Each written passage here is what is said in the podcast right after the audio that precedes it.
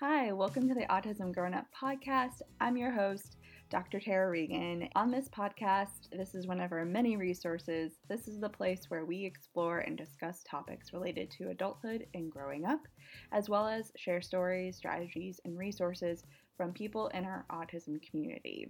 Hey, welcome to today's episode. I am chatting with Joe Spreitzer, the founder of Able Adults, a day program located in Stirling, New Jersey. And before we get into our conversation, I just want to share a few updates from Autism Grown Up. We've gotten a great response so far from our first resource coming out of the month, the high quality uh, transition planning in high school. I'll put another link to that guide and workbook in our show notes so you all can check that out. That is a free resource created by us and for you to have and to share and put into place has a lot of great info about the transition plan within the IEP. So, if your child or student has an IEP, this is great info to have because it's often not shared very widely and training can be fairly limited in this area. And there are also some notes in there about ways to incorporate your child or student in the transition plan and IEP plan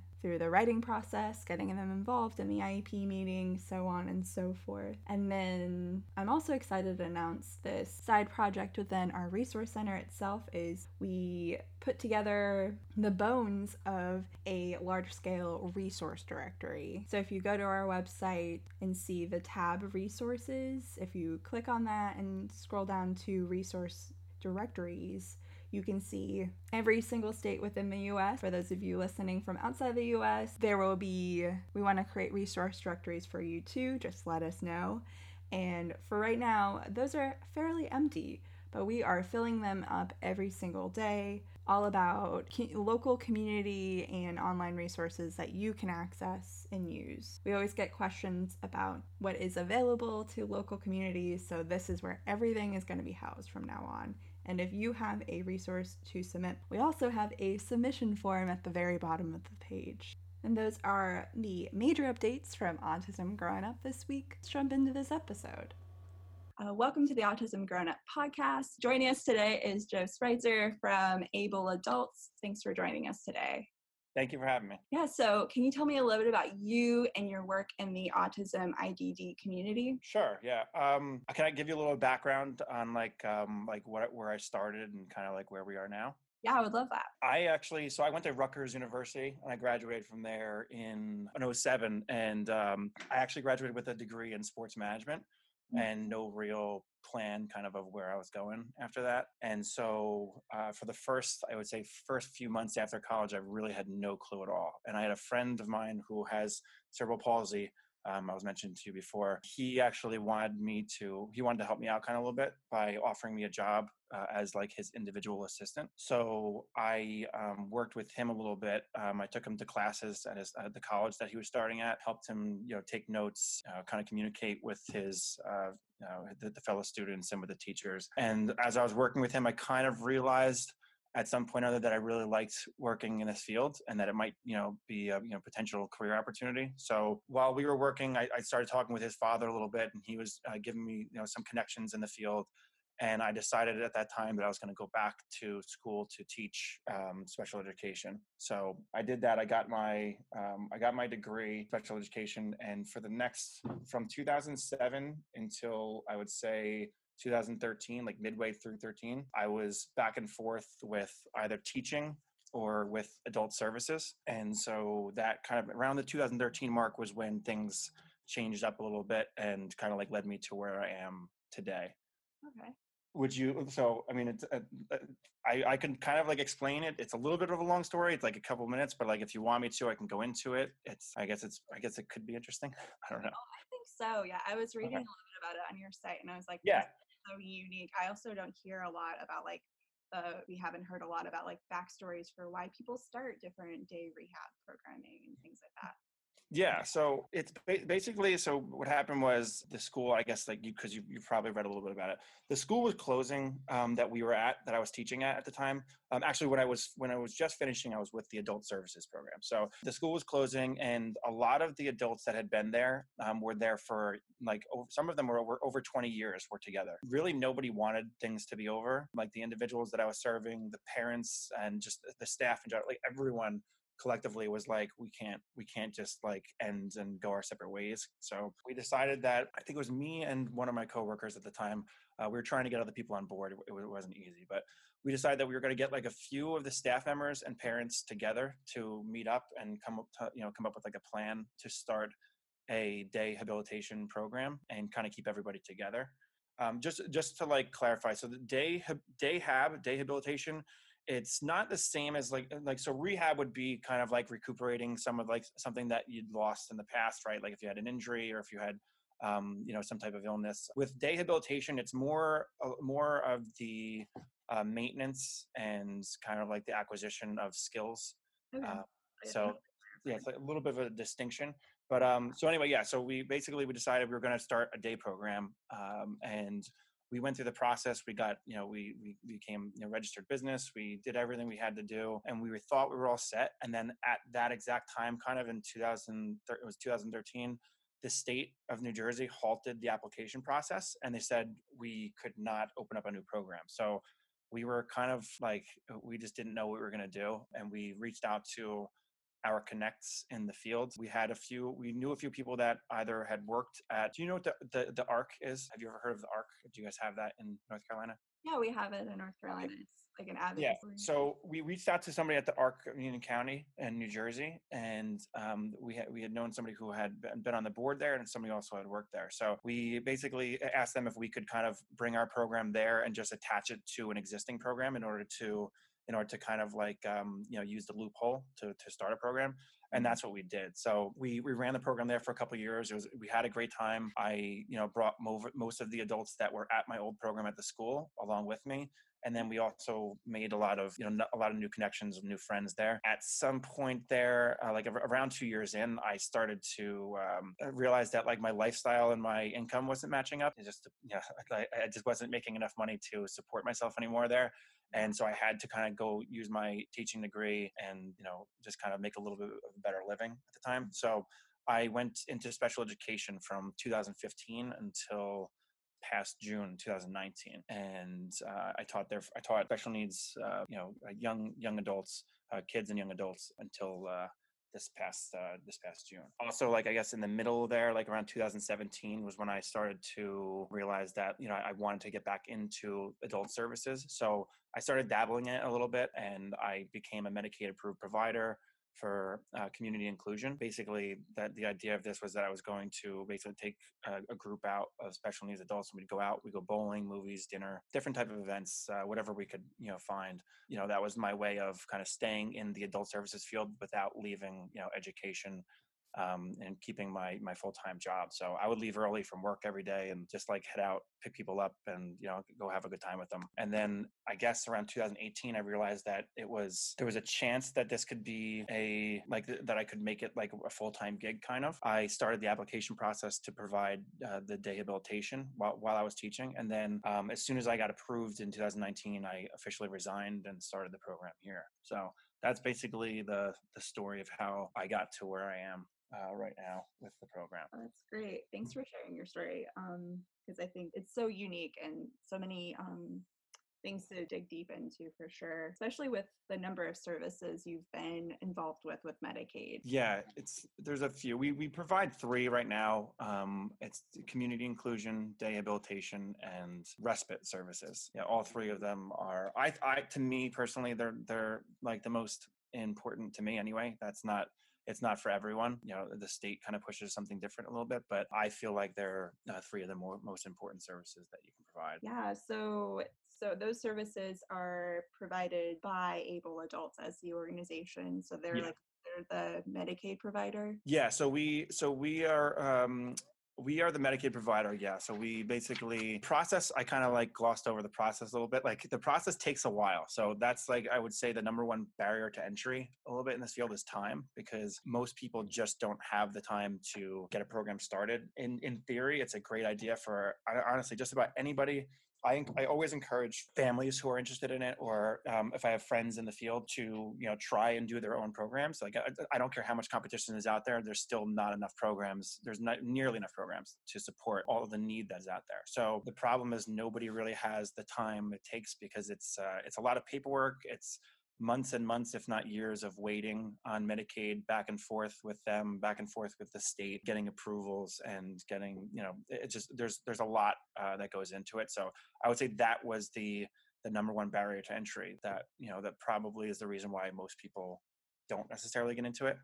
Yeah, for sure. I'm so glad you did bring that up because a lot of people don't know that they can do this in the first place and then once they get into it they realize that's like the major barrier yeah, yeah, for sure. Do you have any suggestions or recommendations for those uh, who are like their interest yeah. is peaked and they're like, oh, I need to start looking into this. Where do I go? Oh, definitely. I mean, like, I mean, regardless of what state you live in, I, I, would say that your your your state website would probably have some information. I mean, I honestly just went to Google when I when I realized that I wanted to do it. I had some obviously some prior experience in the field, so I, I maybe knew a little bit more about where to look but I just went to my state's website. Um, I, uh, I, Googled, you know, pro- providing special for special needs adults, uh, DDD, um, which is the Division of Developmental Disabilities, and I, you know, th- that that basically brought me to, you know, a, I guess a couple of sites that would, you know, give me the links I needed to at least make the right contacts. I, my suggestion, I would say, for anybody who's who wants to get started in this field, whether you're a parent who has an adult who's graduating and you're not comfortable with them going to another program or um, you're you know a provider right now who you know, or maybe a teacher or something like that that like you're thinking about doing something a little different whenever you think you're ready to start i would just start earlier with the process like with with, with just the research you need to do with um, like there's so much I think that needs to happen before you're ready. Uh, that, that's the one thing I wish I had done a little bit differently. You know, I, I kind of like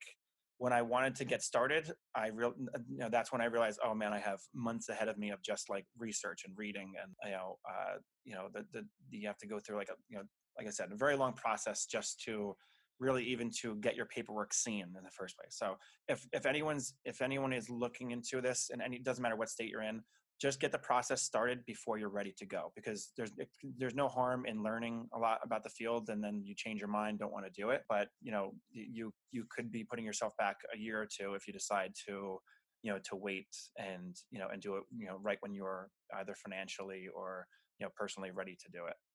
Okay yeah so that makes sense you don't need a funding in place or yeah. business name or anything like that. Yeah well that's actually so i um just to touch on that, so the the funding component. So I so I'm not sure if I mentioned our program is is for profit. So we're we're not a nonprofit organization. I guess the the only difference really is that we don't get support. We, we can't we can't um, receive um, uh, donations, right? So basically, every every bit of money that comes in, you know, to my, you know my company, we you know we we spend ourselves. You know, whenever we get money through Medicaid, we use that money to you know purchase things and stuff. So with the funding, I would say that the easiest thing to do if you want to get into this field and just just dabble in it a little bit without like going full on and spending a lot of money community inclusion which is what i started when i was teaching is absolutely it, it, it's doable well even if you have a full-time job like i had a lot of the adults in this field they have jobs too so like they work during the day or they you know go to a day program during the day or sometimes they don't have a program to go to um, during the day, but they want to do something at night. They, there's so many of them that that need that that need something to do in those you know three o'clock to seven o'clock hours, and there's just nothing available, or it's not as accessible to them as it could be, or maybe they just don't have the confidence to go out and do the things that you know that are that are available to them, right? So. Um, I would say if you want to do if you wanted to get into this field and not spend a lot of money, community inclusion is probably the easiest way to do it. You don't have to buy a facility. You don't have to really you don't even have to purchase a car like that you just have to um, make yourself available to adults with special needs and just like i did like depends on what state you're in so i don't know what the you know the different agencies would require of you but for me i was able to provide these services without any real financial backing. I, I just went out i took my car out i went out i met up with the adults we went out i took them to the movies took them to dinner you know had them get picked up and uh, you know by either access link which is a public transportation system or their parents or whatever or their caretakers Mhm. and you know they would go back home so that uh, you can definitely get started in this field um, without really without spending a dollar it's uh it's, it's definitely doable Yeah, that's amazing. I have not actually heard too much about that. I wonder if I feel like I have seen that service definition here in North Carolina, but have not seen it in place and like that type of setting. So interesting though too that there are so many services available that the websites make your state websites Yeah. each state has like their own name for like DDD or North Carolina's is Department of Health and Human Services uh, have the huge list of service definitions, but you're right. Yeah, each agency offers a different grouping of them. They may say they offer them, but no one's taken advantage of it or um, really know that much info about it. So, how did you hear about community inclusion? to be honest with you so the the way i here's how i stumbled upon it i, I guess this is when i worked at the arc of union county so when i was running a program but I, when i didn't own it Um, I was, um, like I said, I, I, I eventually left the field because I just didn't have the money to support myself anymore. You know, I, I was moving to an expensive city and I, I needed a little bit more money. And when I realized, when I realized that, I first, my first solution was uh, like, why don't I try to work at night um, with the adults that are at our program? It caused some issues as far as like, you know, it wasn't, they weren't technically my clients because I was just working for an organization. But what I did was I contacted parents and I just said, hey, you know, I'm available for a couple hours after after program. If you'd like to, once or twice a week, we'll go out, and it was basically an out of pocket uh, service. So Oh, we would ask the parents to pay about like whatever it was like twenty or thirty dollars or so. Um, that would pay for their food. That would pay for their activity. And then the rest of the money, basically, we would, you know, it would, would go to me and the other um, empl- uh, worker that was with me and so like that's how it started where i was like you know what like i i you know i want to I, for- number one, I don't want to just, I, I don't want them to just go to a day program and stay home at night. Like that was like, that to me is like most, most adults don't do that, right? We have something to do at some point or another. Like you know, either we go to like some, you know, we, we go to the movies, we go to like, uh, some of us like play in like sports uh, leagues and stuff like that. I Mhm. wanted that, I wanted them to have something else to do. And then at the same time, like I said, it was, it was good for me because it gave me, you know additional hours to work as well i did not know at that time that there was something called community inclusion where it was actually medicaid you know approved service only when i was teaching when i was looking to de- you know to get back into it like to tiptoe back in i was looking for I, I went down the list of services in new jersey and i just found community inclusion um, in their supports manual which is basically like it just the supports manual just tells you everything that um, is available to individuals who are uh, in, in registered with DDD. Yeah. And so I found community inclusion. I found a couple other things as well that I thought, oh, maybe this will work. So it was first, it was community inclusion and respite because again, it gave me like the freedom to work a full time job and also do this after hours. And respite, I'm not sure if you guys have that in your state. You, Yeah. Yeah, I definitely do. I'm Yeah. pretty, I'm pretty sure that's one of probably maybe hopefully one of the most common ones. Um, yeah. And, and so, so, but the, what's funny is that so it's common that it's listed as a service. Um, it's not that common that it's provided. It's it's um it's strange because in this um, I'm not sure again I, I don't know how it is in every other state, but in New Jersey it's just difficult to it, logistically it's difficult to plan a respite weekend or a respite night for the adults. Uh, it takes a lot of you know it takes additional staffing. It takes uh, it's a little added planning for the for an entire weekend away from from home for them. You know it also the the parents or the caretakers have to have a lot more trust in in the uh, staff members. The respite weekends for whatever reason are I just see them you know they're they're much uh, more infrequent mo- more infrequently um, provided than the other services although everyone seems to be a provider. Like i'm a provider of it but i still haven't this year since september been able to provide one just because the day program has been you know kind of taken uh, you know, priority and uh, we, we haven't been able to uh, you know to arrange one yet but That makes sense. Thanks for indulging me in that Yeah. curiosity. I was just like, oh my gosh, the, these service definitions. You're right. Like something like respite may be listed, but not maybe infrequently used. Yeah, for sure. Yeah, and some people just don't know about this stuff either. I mean, I, I, I spoke with a coordinator yesterday who um, I was talking about, uh, you know, getting into this field in the in Jersey City, which is where I live, like kind of like expanding into that area. And um, it's the largest city in New Jersey, population-wise, or, or or getting there. I think it's I think it's the largest at this point. Yet there seems to be nobody there that is either asking for like seeking services. Nobody. And what I was wondering is like you know do do individuals with disabilities just work, like not live in that area because of the apartment sizes or because you know for whatever reason? And what this coordinator and i were, were discussing was you know there's a good chance that it's because they just don't um, they don't know about the services. They don't they don't have either they don't have access to it or the schools that they went to uh, weren't um, you know weren't great about you know connecting the parents to the right agencies uh, as they were graduating as they were transitioning out of high school so there's so many areas of um, of this state and i'm sure every other state that just the services aren't provided or aren't um, being sought after because there's just not enough um, information out there not enough education about what's available. So true. Um, so funny too because down here in North Carolina, we are. I'm sure you get this for New Jersey because this is the conception I have in my head. Um, being here in this state, being like, oh well, a lot of people come here because they think there are a lot more services available, uh-huh. um, and that everyone's in the know about how to connect you and get you prepared for adulthood later on. But I think of um, but once they actually get here, there's still just like a lot of limitations. Oh yeah, I, I mean, so I didn't. Is, is North Carolina known as one of the states that I guess is like um you know has more services to provide? Is that like because I, I, don't I haven't done any like research about any other states really besides New Jersey. Right. Um, yeah, North Carolina is one of those states. I know I think of New Jersey as one of those states, like a lot of the that cluster of like northeastern states. I think mm-hmm. I've heard a lot of families say that they. Yeah, I mean, I, I have to say that. So I guess since I was in middle school, uh, in middle school is when I when I started to see a lot more inclusion.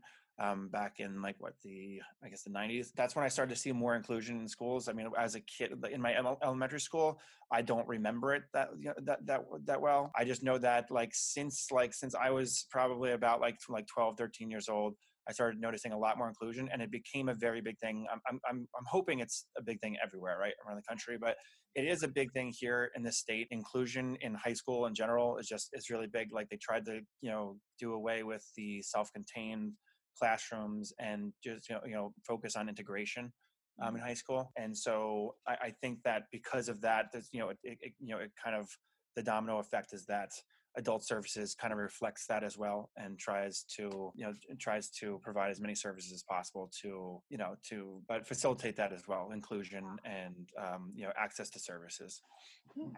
yeah so i'm curious then what like a day looks like for the day program? Yeah, so so right now, day program that we have, I model mine a little bit more closely to what I used to do at school, like at the, the, the 20, uh, 18 to 21 transition program, than some other programs. So like just so like a frame of reference, a lot of programs. So New Jersey itself is a work for they have like a work first initiative. I don't know if that's the same way with you guys, but we have a work first initiative where basically every individual whether you know it doesn't matter you know what type of abilities or disabilities they have every individual is expected to obtain employment and contribute to society through the vocation and then it's expected that they achieve kind of fulfillment as a result. And coming from the high school uh, special education teaching background we kind of focused on on that as well um, like with the you know preparing them for work and preparing them for life. Didn't not as much with college but uh, we prepared them for work and life basically after high school. I personally am not the although i support their push for vocation and i do think it's important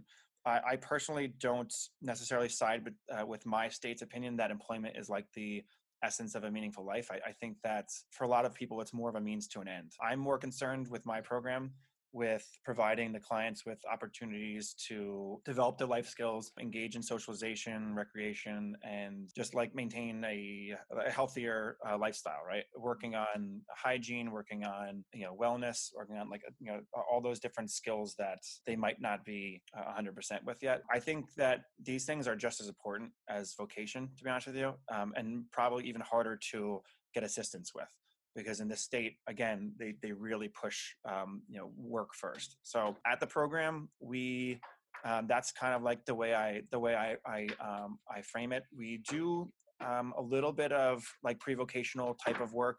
Um, we do some we do some volunteer work which is not necessarily to be confused with pre-vocation but um, we do some volunteer work. We do work on some of the soft skills that are required for you know holding a job but the the the the the, the, number one thing I, I would say that I focus on here, well, the, the, not the number one thing, but like the things that we focus most on is it's again it's life skills, it's social skills, um, giving them the access that they need to different things to uh, whether it be recreation or you know uh, socialization opportunities that's the focus. So to begin the day, I would say every day we kind of give them about like 15 minutes or so to kind of just like uh, to chill out, get you know get some downtime before we get like uh, like before we jump into things. We do like a morning meeting at every, like in, uh, to like kind of get things going.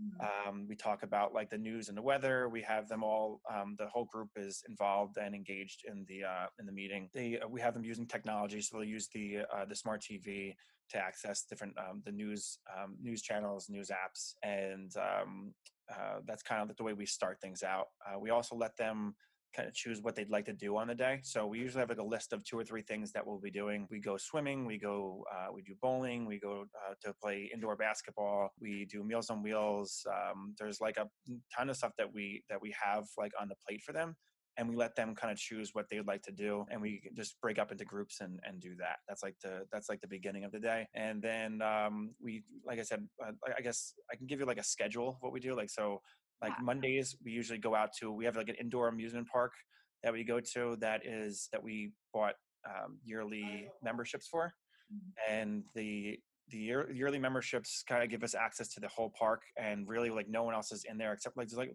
basically like 20 people in there and it's just and us and them. So we get to bowl for about an hour um, every Monday, which is like like one of the favorite activities here. We then go on Tuesdays. We have um, uh, Tuesdays we have in the morning we go swimming. Um, Wednesdays we usually go to like a show or we'll go to uh, um, again indoor indoor basketball, which is what we did today. Thursdays we do Meals on Wheels, which is delivering meals uh, to community members that are in need of you know their lunches being delivered to them. Mm-hmm. And then Fridays we do the same thing as well, but we uh, we you know the other part of the group will either go out community and go to again to um, you know one of those other activities, whether it be basketball or some type of uh, other you know exercise activity whatever. We we try to you know, like mix it up. So that's like that's basically our like uh, the the gist of the day. We uh, usually will return um, around like 12.30 ish so we, we're out for most of the day from about 9.30 or 10 o'clock until about 12.30 and that's like the community inclusion component and then when we get back we usually cook lunch together and the adults participate in that and uh, they eat lunch and then the afternoon is usually either some type of life skills lesson um, an exercise class inside or we uh, you know just do we uh, sometimes we'll just do like a um, some type of uh,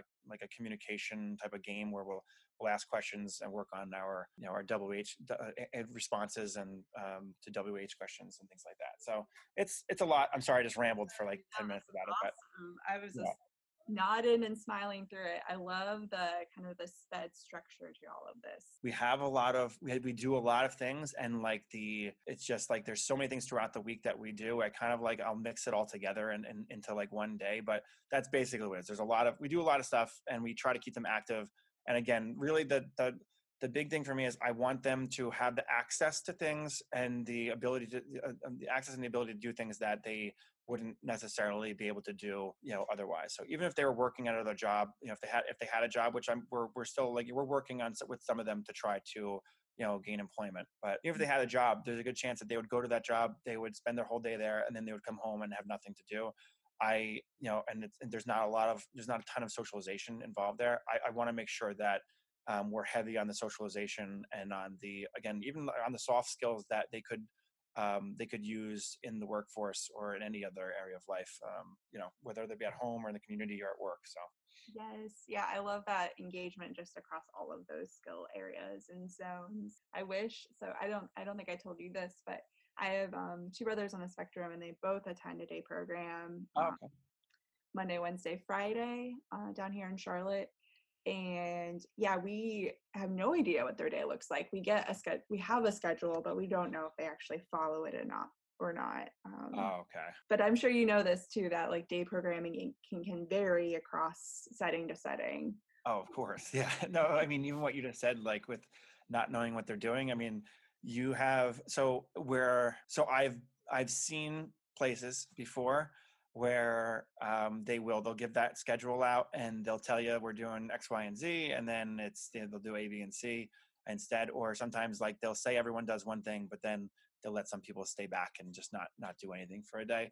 Um, we really try to stick to the schedule as much as we can because we do want the parents involved um, in the process. Like i my program itself right now we have at the day program we have up to 12 people a day um, we have the, the maximum capacity will be 15 and we won't be going larger than that because i think that one of the really one of the keys in this field for me this is not for everybody but um, having a really good relationship with the parents and with the the coordinators and with individuals themselves is really really important so mm-hmm. like that has always been important to me um, they have like not, if you heard my my phone going off before like that was one of the individuals that i serve was calling me she's not here today i am always basically available to them like honestly like as long as i'm awake i'm available to them and i think that that is a for the parents it's really nice to know that um, I'm not just like telling them what we're doing. Like I can, uh, like they're they're invited into our lives whenever they'd like to. They can come by the program. They can call me and ask what's going on. They can Skype with us. They can do whatever they want. Like we want them to have as much access and uh, you know to us as possible, so that they have that trust uh, in us and um, and knowing that we're actually you know providing the services that we're we're saying we're providing.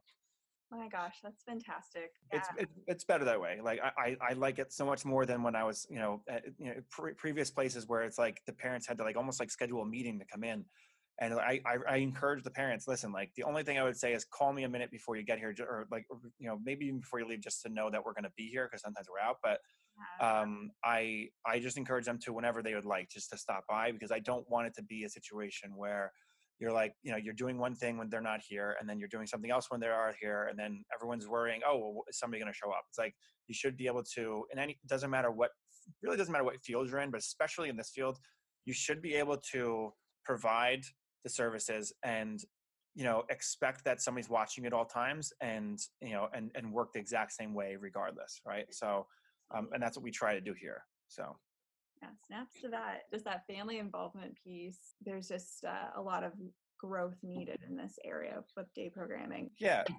I mean, it's like, I, first of all, my program itself is not like I know a program that I know right now is is at a different level than I am. Right? They they've been in business for longer. They've you know they have a larger um, client base. I I was impressed when I saw them before I got started with mine. I was really impressed with theirs, and I so I know there's tons of really good programs out there um, they're one of them um, and I, I believe that we are too but there's so many things that we you know we're trying to we're still trying to do we're still trying to grow um, as long as the programs are trying to grow and trying to improve and using the money that they get because there is money in this field so if if if they're using the money that they get and they're and they're allocating it to the right things instead of you know you know putting it too too much towards the salaries of the administrators or what have you or spending too much you know frivolously I think that you can really do re- really nice things in this field. Like I, I um, going back to like the point about the families, one of the things that like um, I was going to mention uh, about like that we we try to do is like I, I really try to, especially in the beginning, I, I, try to follow like the reciprocity rule where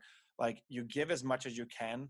Um, in this field, you, you do as much as you possibly can for the consumers, for the families, whatever, and you don't really expect much back and you try not to ask them for too much either because when you ask them for money ask them to this and that it's like it becomes obviously it becomes like a um, almost like a you know like a you know like it's it's something that like they they they find less use in it when they have to pay um, uh, you know you know for for certain things so I, I, try my best to provide as much as i can and help as much as i can without um, getting too much in return especially in the beginning and then when we really need something really need support one way or another we can ask for it and know that the parents, you know, um, you know, ha- you know, have trust in us that we'll use it in the right way. You know, so um, yeah, that's that's that's a big thing I, I, for the first like year or so. I mean, even before I got started uh, with this program, I was um, I would you know occasionally you know take a couple of the adults out for um, for dinners.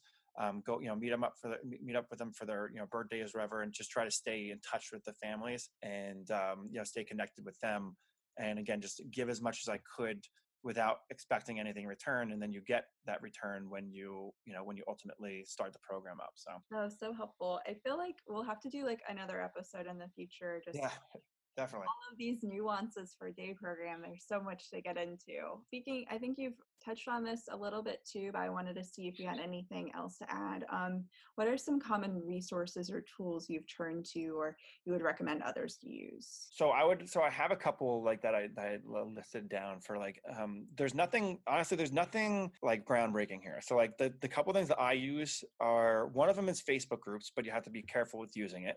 So like, and I know um, Facebook groups, Facebook in itself can kind of be kind of like it's it can be useless at times. But if you use it for the right things, it can it can really help you. So for instance, like I when I got started in this field, right before I started up the, the business itself, I joined a few uh, special needs networks on Facebook in my state. With that did was just it just gave me a little bit of like insight into what was going on in the in the field, more so from the consumer perspective, so from the parents uh, perspectives and from uh, um, and from the adults themselves.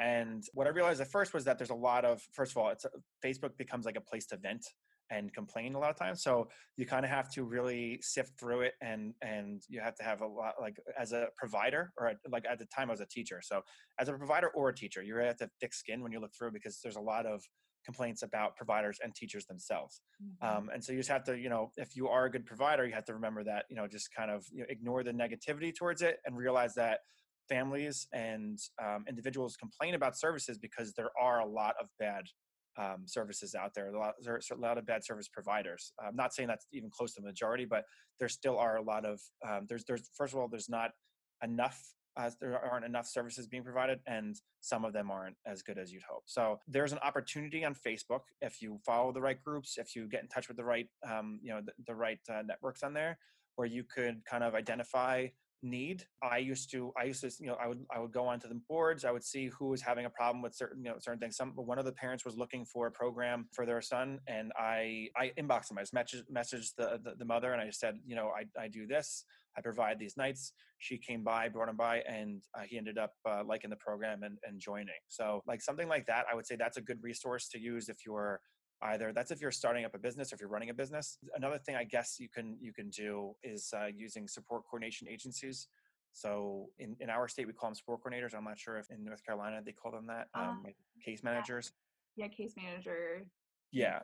So here we have support coordinators. They got rid of the case manager title in new jersey but i basically would i would um, I, I looked up all of the case the support coordination agencies in the state and I emailed about 80 uh, uh, separate support coordinators and basically just gave them all my information about like what I was doing in this field, um, what I planned to do, and you know the type of services that I was going to be providing. Mm-hmm. And although I only got like a few responses from that, I got um, like my first inclusion program um, client that way. So that was like uh, the kickstart to me like you know you know building my program a little bit. So if you're looking into you know if you're looking for resources in terms of like in terms of starting a, a program in this field i would say you know contacting support coordination support coordination agencies or case management agencies that's one uh, other way. Um, and then the last one i think the most important one and this is like i think the easiest thing to use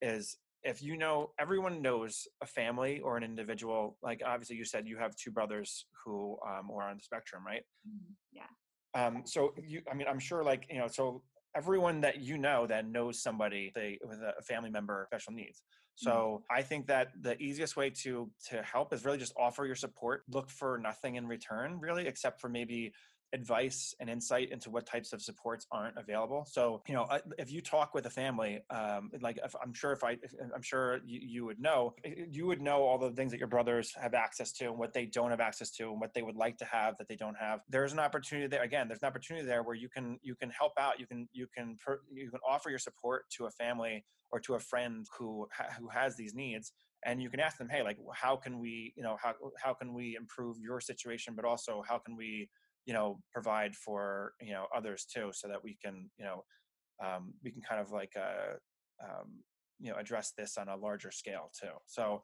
i think that's th- those three things facebook groups that's what i used uh, originally again not the not the best but you can use them um, support coordination agencies and then the families and, and themselves are can be really good um, resources for you Oh, I love those. Thank you. Are there, um, I'm going to start shifting gears to our last couple of questions. Sure. On time.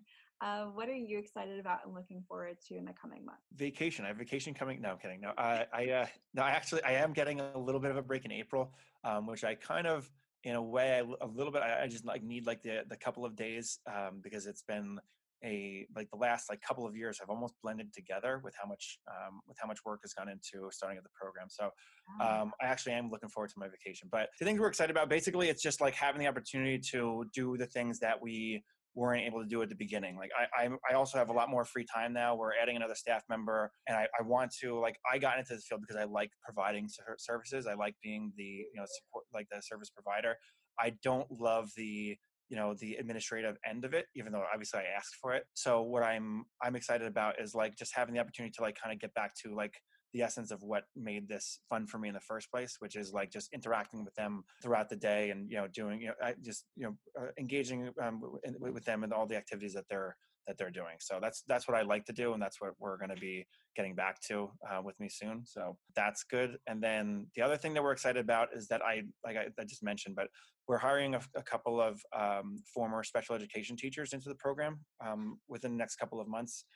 And um, when when I got into this uh, program, I knew that like that was the type of person that I wanted to hire, yeah. Um, and I want working with us. Uh, it's just they, they have. I'm not saying that it, it, they're not the only people that can understand what to do in this field, um, because my the supervisor right now is, has no um, background in, educa- in education, but she does a great job with us. But I have just in my experience, I really like working with anybody who has that background in special education. It's just a little bit different with the tenderness that they that they show and with the understanding of um, the way individuals with disabilities you know are and they they treat them more like they should like like, like that everyone should be treated as opposed to kind of I, I, I've, uh, I, again, I don't want to talk bad about other service providers or anything like that, but like I've seen um, them not be treated as well as they could be. So I, I, think that with teachers, you have a better, you just have a, a better uh, odds of, um, of, having a more effective uh, service provider, and that's what, um, that's why we're adding a couple of them uh, coming up soon. So. Cool. That's exciting, truly. Um, and then my last question for you is how can people listening to this episode get in touch with you? I guess yeah, the best way would be through email. That by my email, I'm not sure if like this is going to come through when I spell it, but my email is jspreitzer at ableadults.com. So it's J S P R E I T Z E R at ableadults.com. Um, that's my email. And then um, my business slash personal number is 848 219 2823. I that's all over the website, so I don't care. Everyone can have it. And, and so, like, if, if anyone ever needs to reach out for if they're in, if you're in New Jersey and you have and you have any questions about you know whether whether it be community inclusion, day or respite, or really any of the services, even if I don't have the answer, I usually have a connect that can that can get the answers for uh, for me. So um, that and then the last way I would say is uh, Able Adults uh, on Instagram is our it's our Instagram account. So that's like that's the best way to kind of keep up with what we're doing on a daily or weekly basis. Um, you can you know take a look at the pictures that we post and uh, some of the stories that we post on there as well. Yeah, that's exactly how I found y'all, and yeah, follow along with it every day. Thank you, thank you. Yeah, that, it's it's fun for, for sure. Like I, I think um, I was never a big Instagram person or any social media, and I, I'm just not big on posting a lot of stuff. And then I, when I got into this, I was like hesitant to do it at first, and now I just kind of post everything. We just, you know, the parents are supportive of it, um, the siblings especially. They're a little bit younger and more in tune with, um, you know, with social media. So we get a lot of support from the parents and siblings via social media account. So that's awesome. Yeah, they look like they're having the most fun with it too, and let their personality show through the pictures. Yeah, no, uh, listen, like, I, I've heard from the parents sometimes they say like, uh, and from this, uh, the, one of the girls' sisters said like, we can't get Jillian to smile like that. Like, how do you get her to smile like that? I'm like, it just like really like I mean like because for the pictures or whatever. So, but anyway, yeah, it's it's it's it's fun. They um they enjoy it, and I think that at this point now, like they're all like they're all like playing to the camera too, so they know when that when the phone comes out, like that you know they're they're they've like become like these little fashion models. So yes, truly. Yeah. So I feel like I'm there, living vicariously through all of. It. Well, we appreciate you following it, and and um, yeah, I mean it's nice to see that you know people even as far as North Carolina are are paying attention and are are supporting us. So we appreciate it. Yeah. Well, thank you so much for your time on this podcast. I know we're running low on time. Thank um, you but thanks for being on it. Thank you very much. Sorry for the rambling sometimes, but that's how I cope with the uh, nerves, I think. So Um, I appreciate it very much. All right. Thank you all so much for listening to today's episode. And a huge thank you again to Joe Spreitzer for joining us on the podcast. For takeaways, for more information about this episode, and to continue the conversation, join us in the Autism Grown Up community. You can go to community.autismgrownup.com. Provide your takeaways there, things that you're thinking about when it comes to day programming needs we would love to hear from you there. And you can also join in on our Thursday meetup question for the week. It's going to be a good one. I'll chat with you all there and I'll talk with you next week.